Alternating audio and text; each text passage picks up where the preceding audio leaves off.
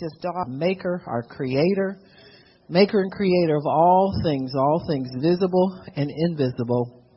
And we thank you for your son, Jesus Christ. Oh, the day that we met him. It was a glorious day. It was a wonderful day. And so it's been wonderful ever since. We look forward to more wonderful days in you.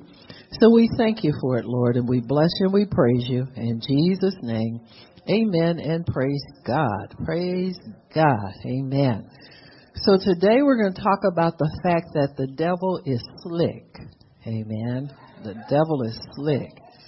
So, and that's the title God gave me. I didn't just make that up. I said, well, Lord, I want to use some, a more highfalutin word. He said, just say slick and everybody will know what you're talking about. So that's, see, we have no misunderstandings about that, do we? We all know what we mean by slick. So, uh, we, we need to understand that, uh, in your own understanding, you are no match for him. Either mentally, psychologically, physically, no kind of way. You are no match for him. And uh, so the Bible tells us, gives us instruction for how to overcome the devil. And first step is submit to God. And then resist him, and he must flee. But it, there are times when we, uh, the enemy sets us up to not even know it's him doing what's going on. That's where the slick comes in. The Bible does describe him that way. It says the serpent was more subtle than any beast of the field. That word subtle also means slick. Amen. If you really want to know what it means, that means that he is uh, intent. His intention is so intent that he makes sure that he does what he does largely undetected. And trust me, the enemy knows when you're hip to him. And he knows when you're you're not. And so he will choose those times when we're what we call vulnerable or we are are in a place where we're we're you know on the edge, on the brink. Uh, many times when it's time for us to make decisions, the enemy will show up. And he will begin to pressure us to make a hasty decision because he can get involved in your life when you're hasty. He can also get involved when you're not on your watch and not on guard and not vigilant against him. When you get a prayer answered and, and you're rejoicing in what God has done, who has who thinks about the devil showing up? But that's when he shows up the most. Amen. When you're high and when you're low. Amen when you're in the middle, you're at peace with God, usually, you know, and He won't come around unless He sees an opportunity to get an advantage in your mind. so that's why it's good when you have to make major decisions or any decision. All the all the time consult the Lord. The Bible says, "In all your ways acknowledge Him, and He will direct your path." Now, it depends on whether you want God directing you or whether you want your answer in a hurry. See, some people don't care. You know what I'm saying? They just want what they want as quickly as they can get it and as much as they can get of it. And so those people are easy targets for the enemy to set them up and cause them failure, heartache, some kind of misfortune happening to them. And so the enemy always delights in our misfortunes. Tell yourself that again. The devil always delights in our misfortunes. Got me? He's the only one who's laughing, and he's the only one who's having a good time off of it. So if you turn to Joshua chapter 9, we'll talk about how the enemy set the nation of Israel up for one of the greatest uh, uh, misfortunes that happened to that nation. Uh, and I say one of the greatest because it came on the heels of a great victory. So they were in victory mode and celebration mode and wound up being deceived by the enemy and having to make long term commitments to people that they had no kinship with. Oh! Pastor Barb, don't say that. Huh? This is how Christians marry the wrong people. Get wind up broke, busted, and disgusted without a friend anywhere. Get dislodged from their ministry, from from the company that God calls them to. All those things is because they don't understand how to stay vigilant against the devil. And these things are clearly spelled out in the Bible for us to, you know, if you're reading the Bible, what are you reading it for? You know, not to get your little chapters out of the way for the day, but you're reading it to build yourself up and to make yourself wise and knowledgeable in the things of the Spirit. Amen. All things of the Spirit. And so if you believe that the devil is, is alive and he's an enemy, then you must understand that you have to get wisdom in order to combat him and confront him. And you know, you have to understand his ways. You got to understand how he operates and how he do things. Amen. So, so we're going to talk about that. We're going to get this squared away in your thinking and your understanding. You are commanded by God to live a holy life in thought, word, and deed, clean inside and out. You're commanded by God to love Him with all your heart, soul, mind, and strength, and to prove it. Amen. If you love Him, love is an action word. It's not just a feeling thing, because feelings come and go. But love is a steadfast spiritual force that ties us into obedience, it ties us into blessing, it ties us into everything that's necessary for our lives, and that it's an essential thing for all humanity to have is love. And so, if I can say anything, what's missing in the world is the love of God. That people need to sustain them. They're not, people aren't thriving these days. They're not being sustained these days. Everything that man is trying is failing him now. And so we have to understand that it is because we have turned our backs on God, you see. And just like people in the world do that, the church does it to a degree. We're not as full flat out for God as we need to be. You know, we're just not. And so this is a truth. We get caught up in the world system. We'd rather look busy than to look holy. Mm-hmm. We do because that causes us to fit in with everybody else. Nobody bugs us if we can say, uh, we're doing this, we're doing that, we're involved in this, we're involved in that, we got this going on. You ain't got nothing going on. Amen. You really don't. If God is not the head of it, it ain't going nowhere. So we have to be aware of that and understand no matter what we look like to people, as long as we're pleasing God, you're in the right place. And you're going to look more and more out of place the more you let go of what the world has and the more you come into making God first place in your life in everything. And so, amen. And so, uh, God wants us to live this way.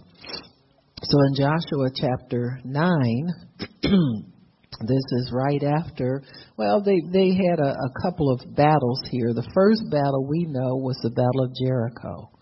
And you can see the preparation that Israel did for that. Joshua because this he had just taken over leadership of God's people uh, from through uh, through the death of Moses. One of the things that Joshua did, and I think this is what leaders do when they're in training, they're very very careful about everything. That should never change.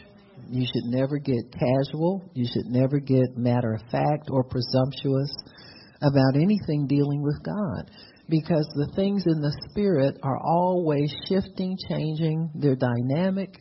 Uh, there's if you could see behind the scenes, like when when uh, uh, the uh, prophet told God to open his servant's eyes. Remember that? And he was able to see just what God wanted him to see in the spirit. He didn't see it all. Because if we're to see it all, it would blow our minds the activity that goes on behind the scenes that we're not even aware of if you think about it, all the prayers that are being prayed and answers being sent, there's like a highway with everything going back and forth, back and forth from earth to heaven, earth to heaven. And so, and there are enemy forces fighting the answers to your prayers. We know that from the book of Daniel. And so then there are things that God is doing to send messages to us how to uh, how to intercede, when to pray, pray more, do this more, go out and step out now and, and get your receive your blessing, so forth and so on. So there's a lot of activity going on, but we must be dependent upon God for the information that we gather from the realm of the spirit and be satisfied with what God shows us. And so God then has we have to rely on him totally because we can't see everything. We don't know how to interpret what's going on. You don't really know what an angel looks like. You don't know what an angel of the Lord looks like versus an angel of Satan. And so we need the Holy Spirit to filter all that information and bring to us what's necessary for our portion of the work of the ministry. And we all have work of the ministry. Don't think prayer is not a ministry. You know, and the Lord kind of moved me to Uh, reiterate that more with people because people are looking for what people really want is attention. They don't want ministry. When you see people talking about, well, you know, it's time for my ministry, what are you doing there? You pass you pass sinners on the way somewhere every day that you walk out of your house, and what do you tell them? Do you even think about them? But we walk past 99% of the souls that we are supposed to influence so that we can get a pulpit pit and a platform and an offering. You got me? And so we need to start respecting more the believer's ministry that God has called us to because God is empowering believers where they will be sincere about serving God. He's putting His power on them. And he is not skipping over that step with anybody. Everybody has to to prove their worth as a believer in ministry before you can step into a pulpit if you're called there. Well, that didn't go over real big, but I don't care. It's the truth. So start respecting what God has given you to do right here, right now. Respect your prayer time. Respect the fact that you need to study on prayer and understand and not let the devil get you caught up in nonsense where he wants you to forfeit everything you worked for and miss everything. It's not good. It's not good for you. It's not going to get you where you want to go. And it's not going to be profitable for the body of Christ. You belong to a body of believers where God has given you a role in a ministry to fulfill for Him to fit in with your company of believers that you're called to. Everybody has a place somewhere. You're not just some ro- kind of roving person that hops around, goes here, there, and everywhere. You need to sit still and let Him be God. Well, this is good anyway. I like it. So in Joshua chapter 9, Joshua has taken over leadership of the nation of Israel. It's a lot of people for people who just want a big church so bad, just let God drop one in your lap and see how you feel. So Joshua started out very, very careful about how he proceeded before God. And it caused them him to get uh, uh, instructions on how to take their first city, and that was the city of Jericho. Jericho was a walled city for those people who advocate open borders everywhere, uh, everybody had walls around their city. It's like if you somebody told you, well, this is your house, and it was just a piece of land out nowhere, and you had to put your furniture out there. You don't have any walls to protect what you have. Anybody can, any animal could come up and attack you in the middle of the night. You understand? So that's why people start building houses so they'd have security. And cities build walls so that they have security. Nations build walls so that they have security. You got me? Quit drinking the Kool Aid, okay? And start thinking for yourself. Amen. So we know that Jericho was shut up and it was was totally bombarded for protection against Israel because God had put the word out. Now they didn't have they didn't have newspapers, they didn't have megaphones. They had nothing to announce, nothing in them days. But somehow those people got wind of the fact that God had a people in the earth that were coming their way. So they started locking everything up. They went on lockdown. in the city of Jericho. The only person that was curious about saving themselves in a different manner. Uh-huh. Now, these people wanted natural protection, they relied on natural protection. But there was a little hooker living on the wall named Rahab, and she figured out this. She said, hmm. She said, they're trusting in horses and chariots. But I happen to know that the God that these people serve, nobody's bigger than he is. So I think I'll figure out a way to save myself and my family and get over on God's side. Amen. That's how to do it. See, you're on the winning side already. Your biggest challenge is how to stay there and not be lured away. Think of the challenge there is if somebody's not in there and they're trying to save themselves. So Rahab decided that she would befriend the spies and helped them out. And she said, Only one thing I want you to do. She said, When you take this city, hey! The enemy knows you're victorious before you do. She said, Yeah, when y'all take it, because I know you will. Huh? A hooker got more sense about God sometimes than his own people do. They can look, sometimes these people who are sinners can look at your life and see everything works well. They're afraid of the cost to them if they, they want what you got, but they're afraid of the cost to them. That's why don't they come over so easy. But they're still watching. You got me? They're still watching. They know what goes on in your life. They know what your God can do, especially if you live for God. Now, if you're trying to be like them all the time, they don't know so much. Just be you and be holy you, okay? Uh, be you and be holy you.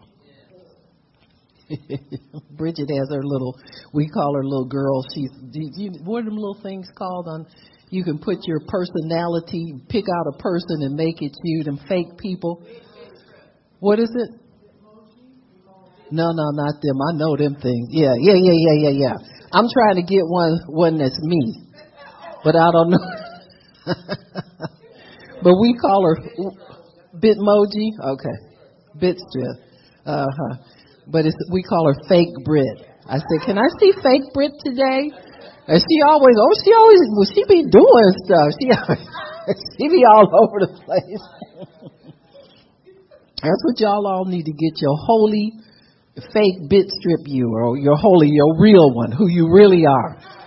Just be you, but be holy you. Amen.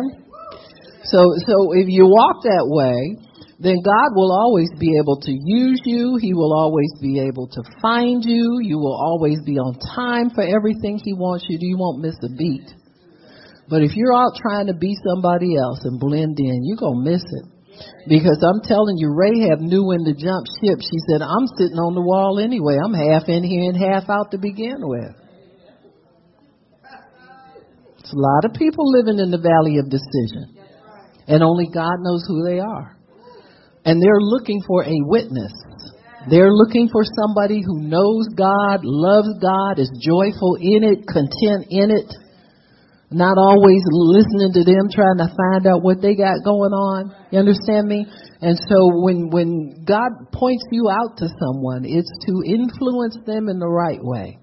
So here we got all these people in Jericho and we got one woman who understands really what's going on. You got me? And she's not so no so sure she won't even stay in Jericho. She said, Hey, I swing one way or the other. As long as I can live, I'm out of here. You got me? There's a lot of people like that. A lot of people who are waiting to make a decision for God or just keep living for the devil. And we're sending their midst to convince them that God is good. So uh, Israel has their first victory at Jericho and it's very decisive. They go in and they spoil the enemy. Huh? That's what we do. We spoil the enemy. Amen. See, I don't believe there's much prosperity coming into the body of Christ because we don't have enough people really to fight warfare. You know why? Because they're talking about a wealth transfer. I'd rather go out and get it myself. I don't wait. Why would you wait for something that's rightfully yours? They sitting up waiting on somebody go get it for them. They confessing the word, they tithing, doing all this kind of stuff, but they don't really know how to possess and repossess from the enemy. You got me? They don't want to get their hands dirty. They don't want to pray too much. They want to sweat. They want to send their money out to fetch more money.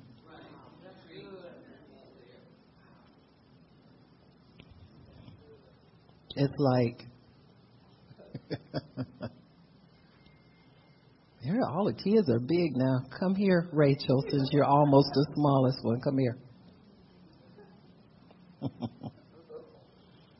Give me your wallet, Miss Cancun. Yeah, you.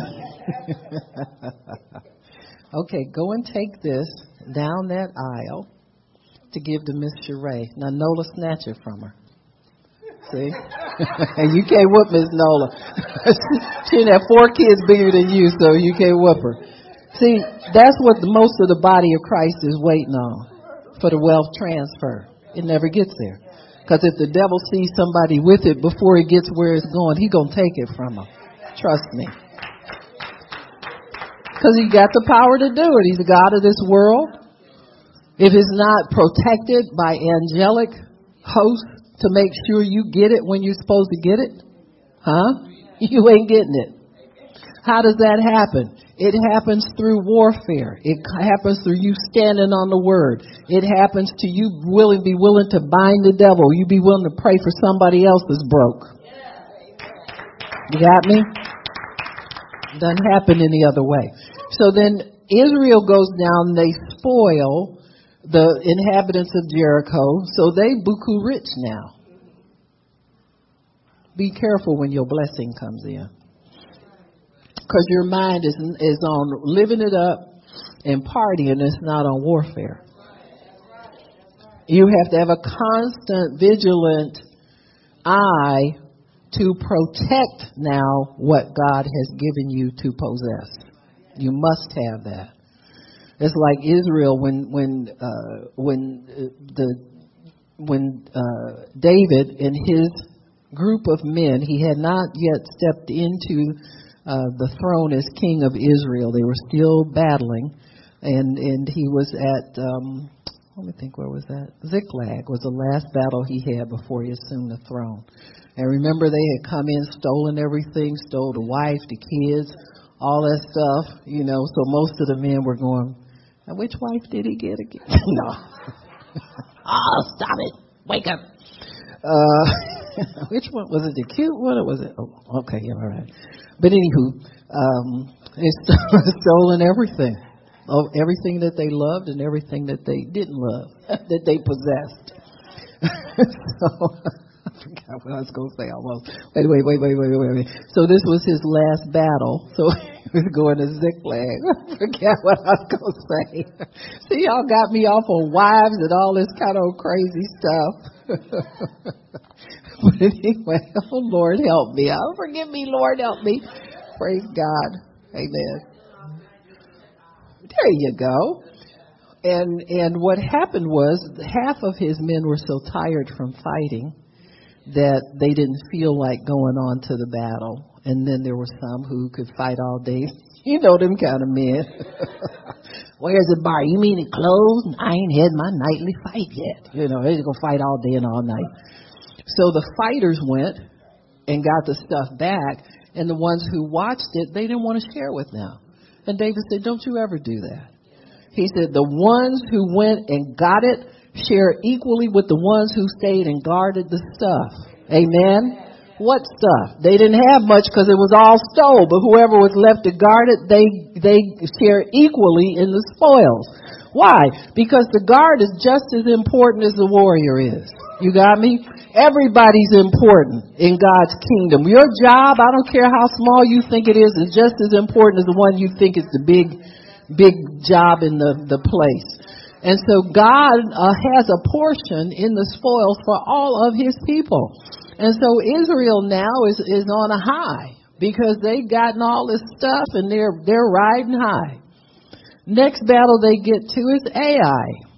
And they're not as careful or as vigilant as they were at Jericho. And this will be their history throughout their history. That they'll, they'll get on a high and, and enjoy great victory and then slip up and lose it at the next battle. So Ai, they don't realize they got a thief among them. They assume that they're just waiting for God, oh, go count the people, living by sight again, instead of living by faith in God. And be careful when you flip over and start living by sight. You know, God blesses you, you get your spoils in, you get your stuff in, then you get all slap happy, go spend it all up in two days, and you're broke again. Well, we got one honest person in the crowd. Huh? Money will make you backslide. The lack of it and the excess of it, both will work. They both will work against you if you're not vigilant. Huh? I learned that. I'm so glad my husband hid most of the money from me. You understand me? And I used to think, oh boy, what am I going to do? I don't see this and I don't see that. You ain't supposed to see it, huh? Because it's hidden in the deep recesses of wherever it was. And in places so so dark, you're scared to go in there. I don't care if there's no money in there. Nah, I ain't going in there. It's too scary. So that's where that's where it's all hidden. But anyway, they were able to find out what the problem was. Joshua at least went to God, found out somebody in their camp had stolen some things that they weren't supposed to have. When these battles, God wanted that stuff belonged to God. It don't belong to us personally. All the spoils of war belong to God, and He distributes as He sees fit. Amen? That's why you can't just sit up and eyeball God and make sure He's giving you everything you sowed. I sowed something over here. Where's my return? Huh? He's a father and a husband. Amen. So you you on double lockdown. huh? you can't steal provision. You can't steal it from a husband, a good one. But if he's a father and a husband, no, no, no, no, no, no. You don't get nothing. Huh? I remember times I would say, Well, you treat me like, I guess maybe because I act like that. Huh? You treat me like a little kid. Like you can't trust me. uh, and all the time I was going, uh, a kid would be a, a, a, a, you know, a compliment for the way you act, and you act like, yeah, now. So you know what I'm saying. So you can't do that to God. You don't know what's coming tomorrow. You don't know what's coming in your economy worldwide, in your nation, in your city, anyway, in your job situation. You don't know what's coming. And so God distributes to us.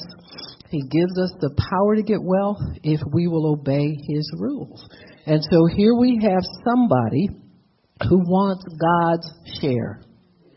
It wasn't bad that he wanted more for himself because he had every opportunity to work for it. But he wanted God's share. You have to be careful when you take what belongs to the Lord. Amen? You have to be careful about that. In fact, don't do it.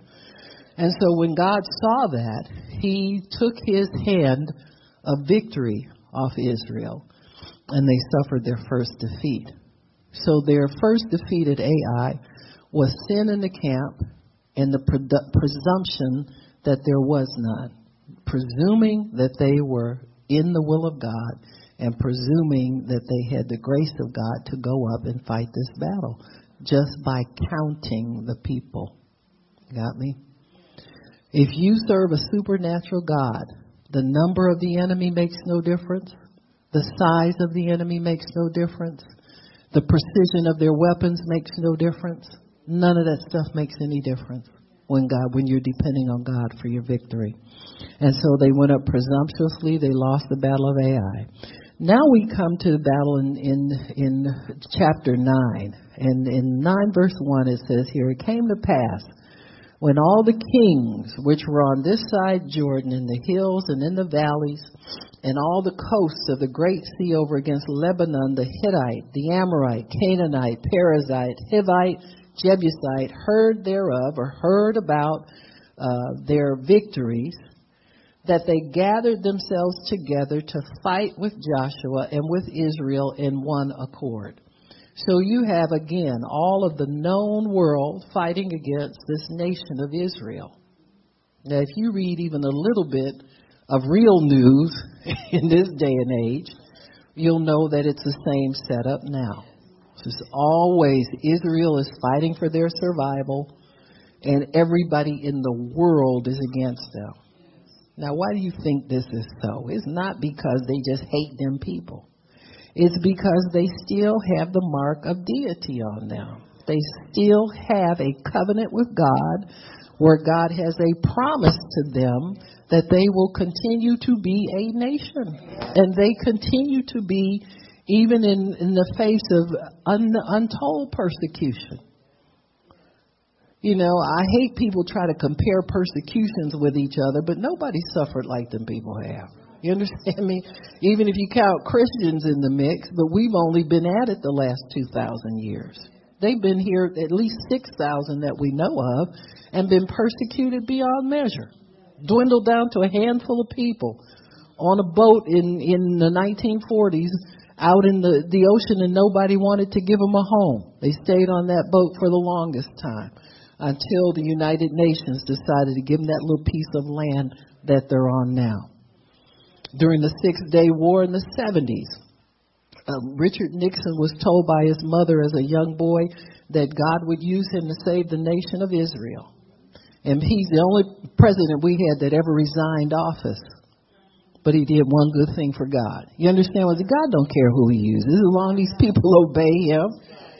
He could use a Christian but we got our own level of sins that stuff we don't do well either. You know what I'm saying? Well, I mean, as long as somebody's willing to obey him, they obey him.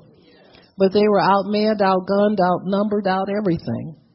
And then God steps in through a president who remembered his what his mother told him when he was a little boy and obeys God. Got me? Had you had that much sense of God on the inside of you to obey. That's all God's looking for. Amen. And so Israel then is facing another dilemma, and this is where the devil gets slick.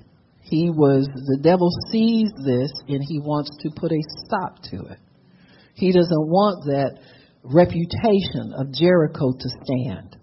He doesn't want them to get to understand how to continue to seek God and get instruction and make sure they're not trying to count numbers for their victory and stay in the Spirit. So he devises a plan to get them to step out of the Spirit and out of the will of God, and it's through a deception that's perpetrated on them. And so in verse 2 it says, They gathered themselves together to fight with Joshua and Israel on one accord. Everybody agrees that we're going to team up together former enemies become allies to defeat the people of God. You'll find former friends turn enemies to defeat people. I remember we we heard I had our first conference. Remember all the ministers I had come up there were so nice to us. Everybody turned on us, or me. I won't say y'all. I won't put you in it because you don't have to be.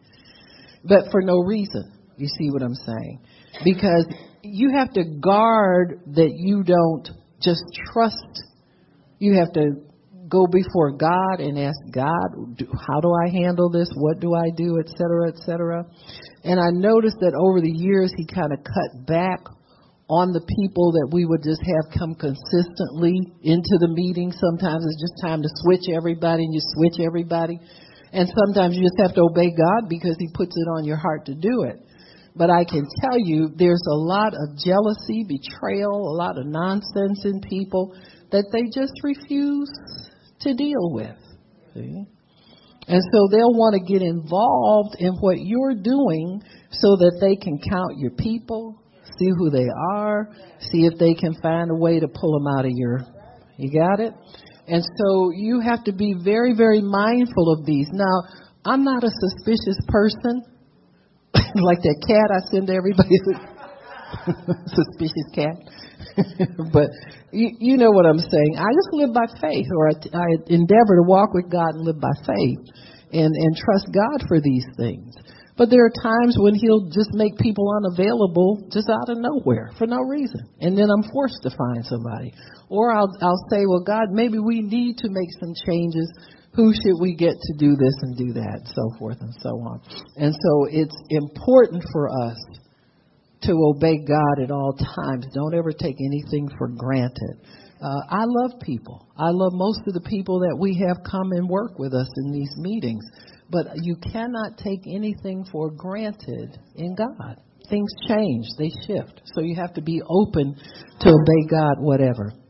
So the inhabitants of Gibeon heard that jo- what Joshua had done to Jericho and Ai, and they did work slyly or slickly and went and made as if they had been ambassadors and took old sacks upon their donkeys, wine bottles, old and beat up. Everything was beat up and looked like they had traveled with it for a long time.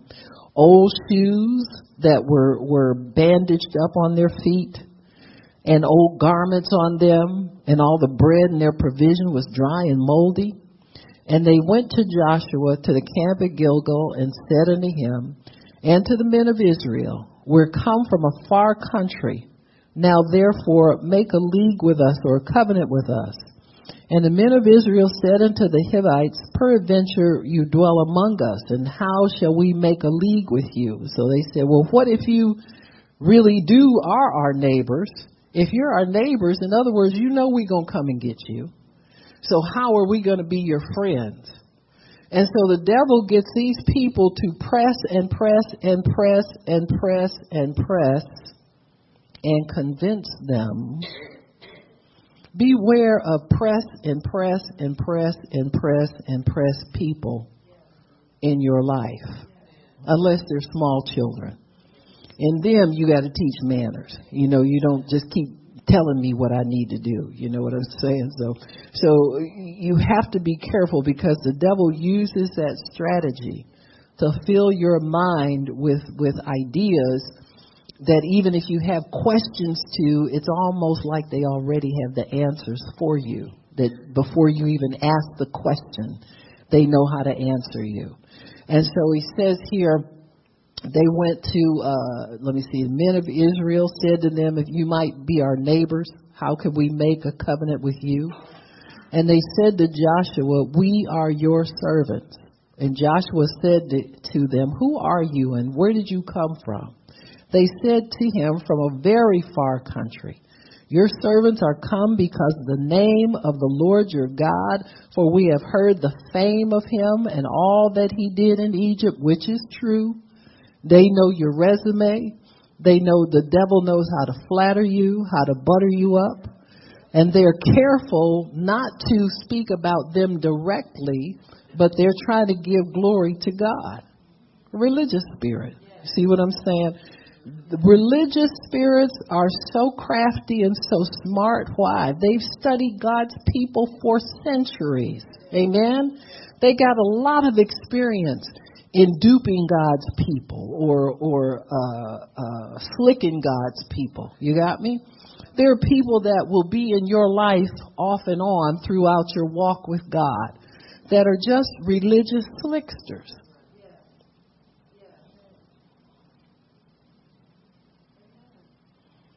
They know how to get under your skin.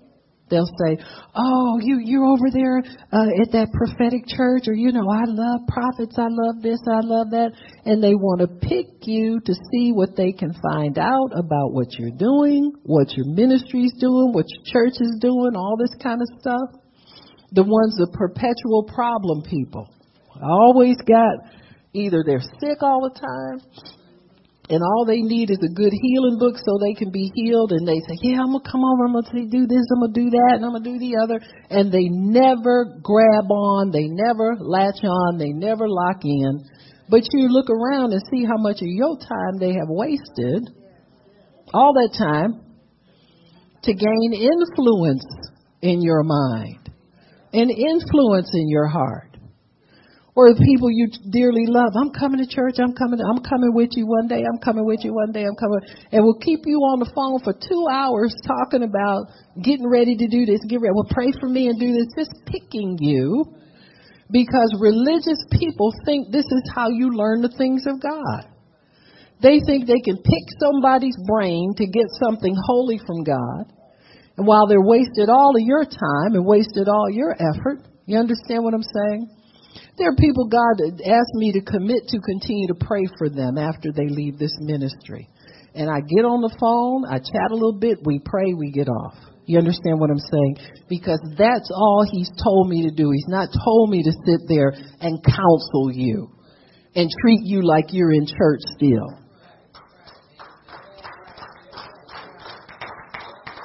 You understand me? They ain't robbing me of your time that you're supposed to have. You got me? Or the time that I need to just go study and pray and do something that I need to so that I can please God better.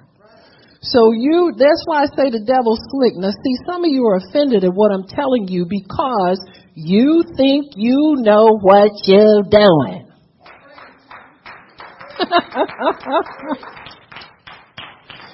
well, Joshua was a man put in, in charge of over 10 million people and he didn't know what he was doing.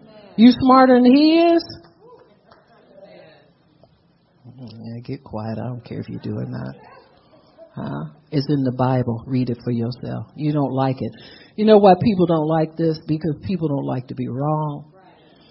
They hold their friends so dearly sometimes, or their acquaintance, or they got to be right about this because I know what I'm doing over here. Uh, then it gets over your head, and then you finally refer them to me or Pastor Shirley. You understand what I'm saying? Because you're perplexed all of a sudden. You can't figure it out. Well, they seem like they really wanted God. Uh huh. You read Joshua 9, they already in the book. Oh. God then wrote about them already. See what I'm saying? It says they went to Joshua at the camp and convinced him, "We're your servants. We just want to. We just want to be around you. We, we want some of your time. Do you have time for me right now?" Joshua said to them, Where'd you come from? From a far country. We heard about your fame and all that he did to the two kings of the Amorites that were beyond Jordan and all of that stuff. So they know your history. Trust me, the devil knows your history. He said, Wherefore our elders and all the inhabitants of our country spoke to us, saying, Take you provisions with you for your journey and go to meet them to say, We just want to be your servants. Just don't kill us. Let us live and we'll serve you. We'll do everything for you. Many times these people will flatter you with gifts. You know, share the, oh, I got a coupon. We can go eat or we can go do this or we can go do that or I can give you some of this or I can give you some of that.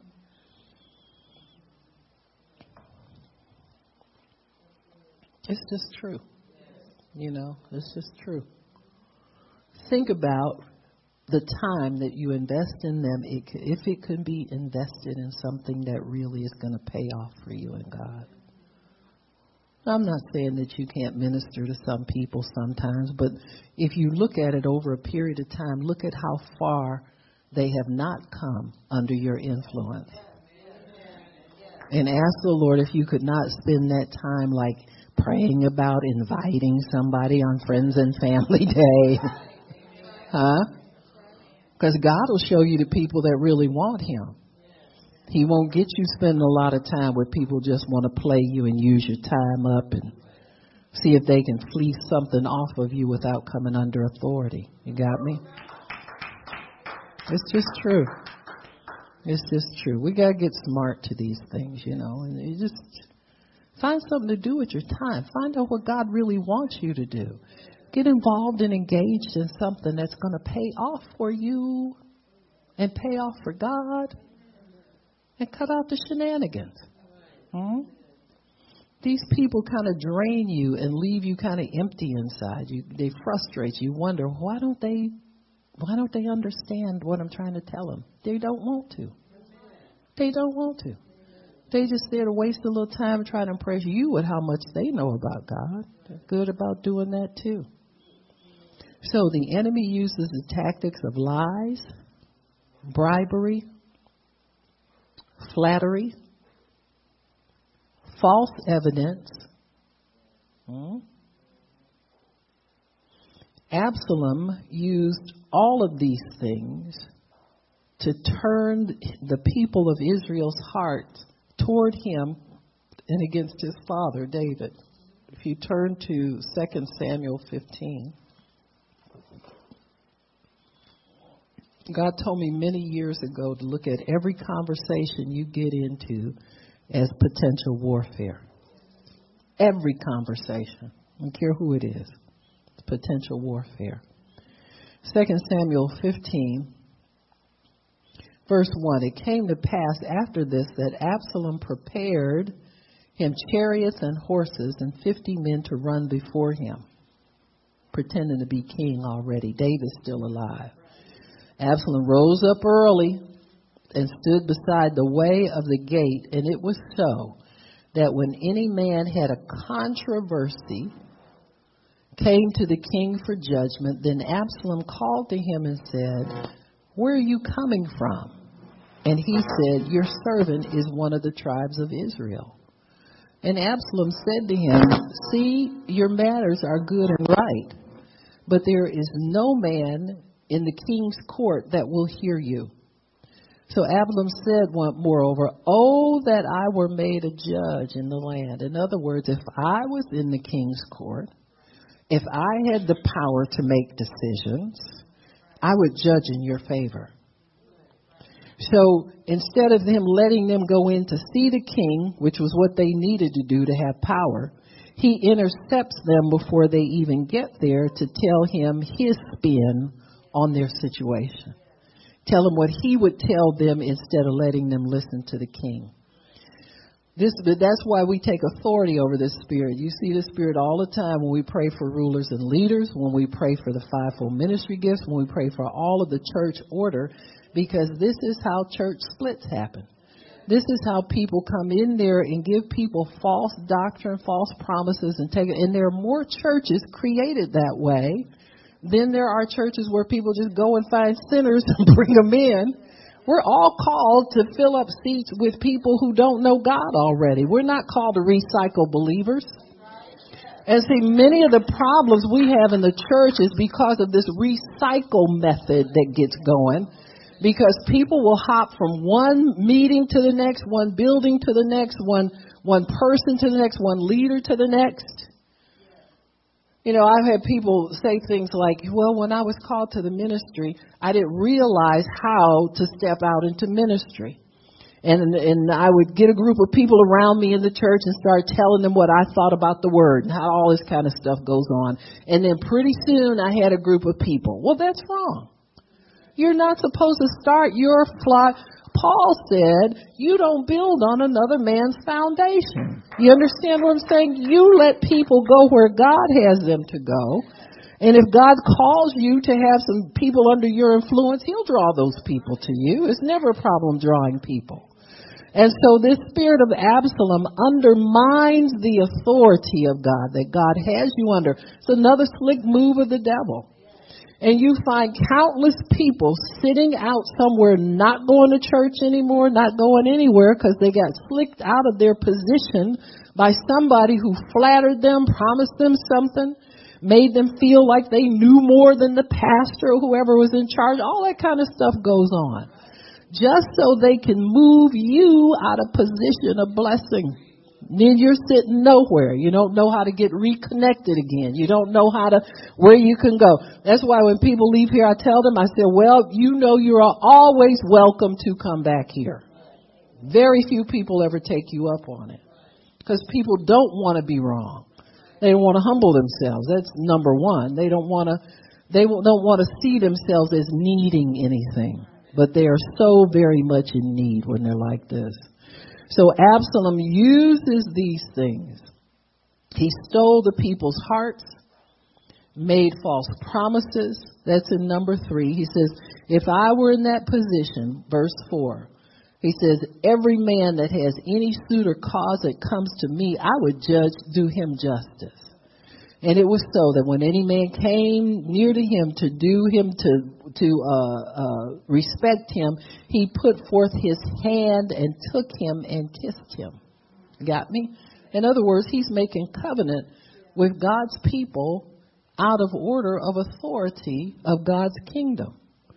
And he says, and on this matter did Absalom to all Israel that came to the king for judgment. So Absalom stole the hearts of the men of Israel.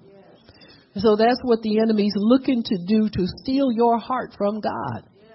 Offer you something that you, your flesh, it tantalizes your flesh. You consider this person your friend, but you never come into agreement on the things that God gives you to minister to them. It never makes an impact for them. They just play around with your head and you play around with theirs, I guess. It's a waste of time.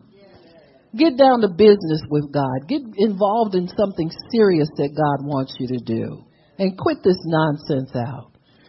Find what God wants you to do and invest major time in preparing for it and doing it so that God can get some glory out of your life and give you more to do. But this business of palling up with people and letting them waste your time is a bunch of nonsense.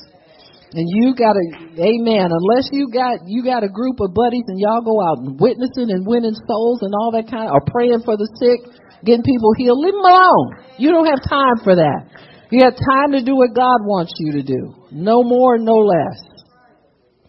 So the, the enemy hijacks us and steals us and separates us from the counsel of God and from the love of God. The devil makes his bait attractive enough to us through these different manipulations.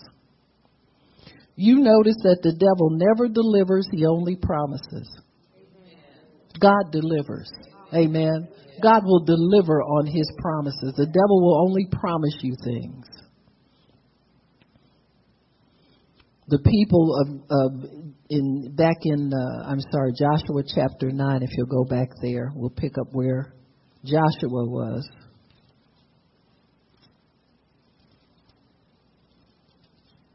And these people offer him a bribe. They tell him this story about our elders told us to go take you provision, verse 11. Take provision with you for the journey. Go to meet them and say to them, We are your servants. Now make a, a covenant with us. This our bread we took hot for provision out of our houses on the day that we came out, and now look, it's dry and moldy. So the press starts. Keep pressuring, pressuring, pressuring with false evidence, false evidence, false evidence. And these bottles of wine, which were filled, were new, and now look, they're all burst open, and just you know, from the very long journey, we've come a long way. And the men took their, their, and the men of Israel took their provisions and did not ask counsel at the mouth of God. Gee, do I have to do this with all my friends? You sure do. You sure do. Because the devil's slick. Well, I, you know, it I, I keep thinking like that. I know God will let me do some stuff on my own. Is that what the word says?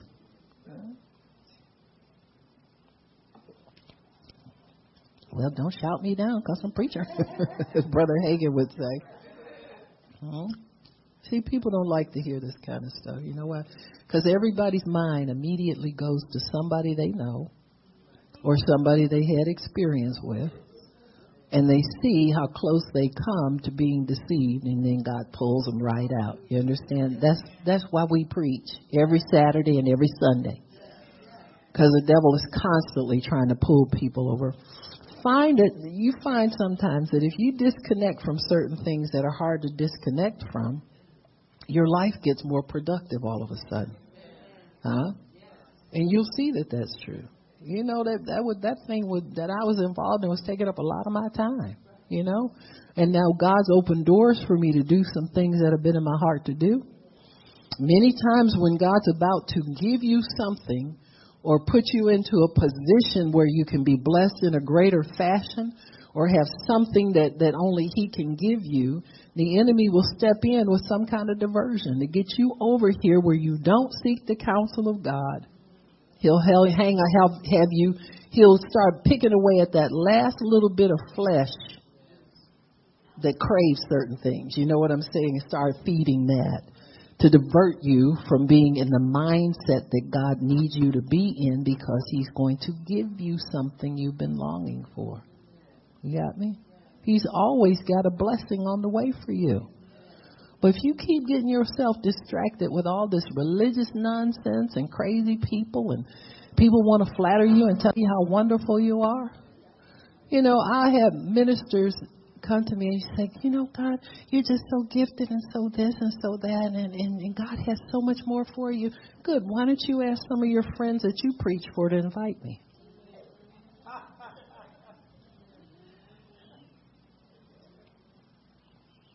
See, let me tell you something about people. Uh, everybody's always trying to cover up. See, I know almost for a fact that God's told them to do that. And they won't do it and try to flatter me and say, "Oh, you just oh, so you you should be really." If you mean that, tell Pastor so and so how wonderful I am. Your friend. See? But see, you're scared if you tell him about me, he won't have you. Huh? That's why the body of Christ really doesn't grow that much. We've got all these little slicks. The devil's slick. Got all kind of little slick things going on to keep us from growing. What you inhibit in somebody's life will get inhibited in yours. What you cause to flourish in somebody's life will flourish in yours. That's a spiritual law. And most people forsake their own mercy because of what they refuse to obey God in that will cause somebody else to be blessed and somebody else to grow. You got me? Amen. It's just that way. It's just that way. So, Israel's problem is presumptuously they got at the end, they went for the bait. Amen. They took the provision from them and did not ask counsel at the mouth of the Lord. And Joshua made peace with them and made a covenant with them and let them live where God says, don't let them live. In other words, don't let these people live in your head. Don't let them live in your heart. Don't let them live in your time. Don't let them live. And the princes of the congregation swore to them, and it came to pass at the end of what? That's all they had to do was turn that plate down for three days and say, you know what, we're going to wait on God to see if this is really God or not. See, right before God's getting ready to take them into a greater blessing, here comes a slick devil to do something to hinder them and take strength away from them. These Gibeonite people were always a thorn in the eyes of the nation of Israel. Everywhere they went, they had to take care of Gibeon. In chapter 10, you'll see where the Gibeonites now are going to be invaded by all these other people that know they have to fight Israel because they heard, oh, these people are their friends. Well, we'll take them hostage and see if we'll get the Israelites where we can overtake them. So now they got to fight for Gibeon, not only their own battles, but now they got to fight the battles of the Gibeonites who are just going along free for the ride. Israel said, they said, we'll put them to hard tribute. We'll make them cut wood and provide wood for the altar where we make the sacrifices, well, that's 24 7 hard labor. They didn't want to do that, so they just threw that little odd job to them. Well, who says they're going to do it? Now you got a people to oversee them to make sure they do the work. Sometimes it's easier to do it yourself than to try and find some easy way out of things that we find distasteful. They, Israel didn't need them. That was just some job they found for them to do to make it seem not so hard on them that they made a bad mistake. But I'm telling you, if you can give anything three days, you can hear from God. You have to make a decision. I don't care if it's major, minor. Sometimes they look minor to us, but they wind up being major. Amen. Gibeonites got them in trouble later. Saul decided one day he was going to kill all the Gibeonites. And then they, his kids got murdered in exchange for what they did there. So these things, historically, when they get involved in your life, they can be trouble all the way for generations, all the way down the line. So the enemy then is able to put them uh, in a place where where uh, they think they're really rid of them, or they think they're using them, or think they're getting some use out of them. Beware of people who want to lift you up and think you're wonderful. Huh? You know, my ears on my spirit man shoot up. Now, my face can be pleasant and just smiling and all that kind of good stuff, but my inner ears shoot up like, mm, why are you flattering me? I know the difference between a prophecy and flattery. We tend to know those things. you know what I'm saying? So in in verse, uh, we'll finish this up. In verse, uh, did not the congregation swore to them? Verse 17: Children of Israel journeyed and came into their cities the third day. Yeah. Now their cities were Gibeon, so forth and so on. The children of Israel did not kill them because the princes of the congregation had sworn to them by the Lord God of Israel, and on the congregation murmured against the princes. So you cause trouble in your own house when you compromise. But all the princes said unto all the congregation, We have sworn to them by the Lord God of Israel. Now therefore we may not touch them. Now, here they still haven't inquired of the Lord as to what to do with these people. Right? We made a covenant. We got to keep our word. We can't break our word. Yeah, but they lied to you to get you to, to get your word. Why didn't you talk to God about this? And as far as, as I can tell in the Bible, they never talked to God about what to do with the Gibeonites. See, when you make a mistake, God is your best friend. See, we start covering up our wrongdoing with with uh, reasons and and ideas, you know. But we're, it's all for a cover up because we don't want to admit our wrongdoing and go to God. They still haven't asked God to this day what to do about the Gibeonites. And those were cursed people from the beginning. Those were descendants of uh, Noah. Remember, he said, "Cursed be Canaan." They were a Canaanite people. So they were doomed to be slaves of people, period. They were never going to reign and never going to rule. They were always going to be slaves of somebody. Well, let them be slaves of the Perizzites. You don't have to be, they don't have to be slaves of you. You understand what I'm saying? Some people, in other words, some people are not going to rise to the place that you think your input is going to make them rise to. Either by calling, by election, by the way they live their lives. You can't make somebody prosper just because you want to see them do well. Jesus couldn't do it and you couldn't either.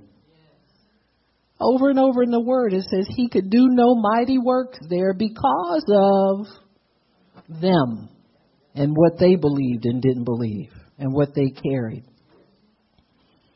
Verse 18, uh, verse, I'm sorry, verse 20, he says, This we will do to them, we will even let them live, lest the wrath, lest wrath be upon us because of the oath which we swear to them. Never think your promise to a human being is greater than your covenant with God. You take these things to God and find out how you're going to undo them if you need to undo them.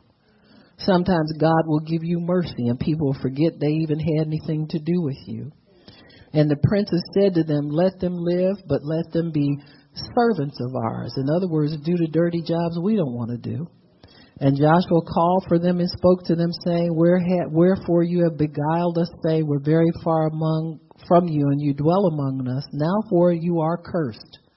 And there shall none of you be freed from being bondmen. And he says, Well, this was prophesied to them already. They already knew that. And they answered just. It was so easy for them to say, "We'll just serve you. We don't. I don't want anything. I just want to come and serve." God commanded his servant Moses to give you all the land to destroy all the inhabitants of the land before you. Therefore, we were sore afraid of our lives. Now, they know their history almost as well as Israel does. They knew the command of God over them to destroy everybody that stood before them, and they would be able to destroy them. And so Joshua then took them and made them their servants and kept that covenant and never to this day inquired of God what to do. When you find yourself entangled with people or entangled with situations that you don't know how to, you know it's not right, you don't have peace about it. You don't know how to get out from under it. You don't know where to go next. It's, it's something that's just an ongoing trouble for you. God has a solution for that. And it will be a solution of peace. It'll bring peace to you. It'll bring peace to others. But don't feel that because you kind of have made a project of this, unknowingly, unwittingly, this person is a project to you or they pop in and out of your life forever and ever. Don't think that that's God's best for either of you. You take these things before God. He doesn't want you to be encumbered and snared with people. He wants his people free to serve him. You need to be blessed. You need to be about your father's business. You didn't see Jesus getting all caught up in people.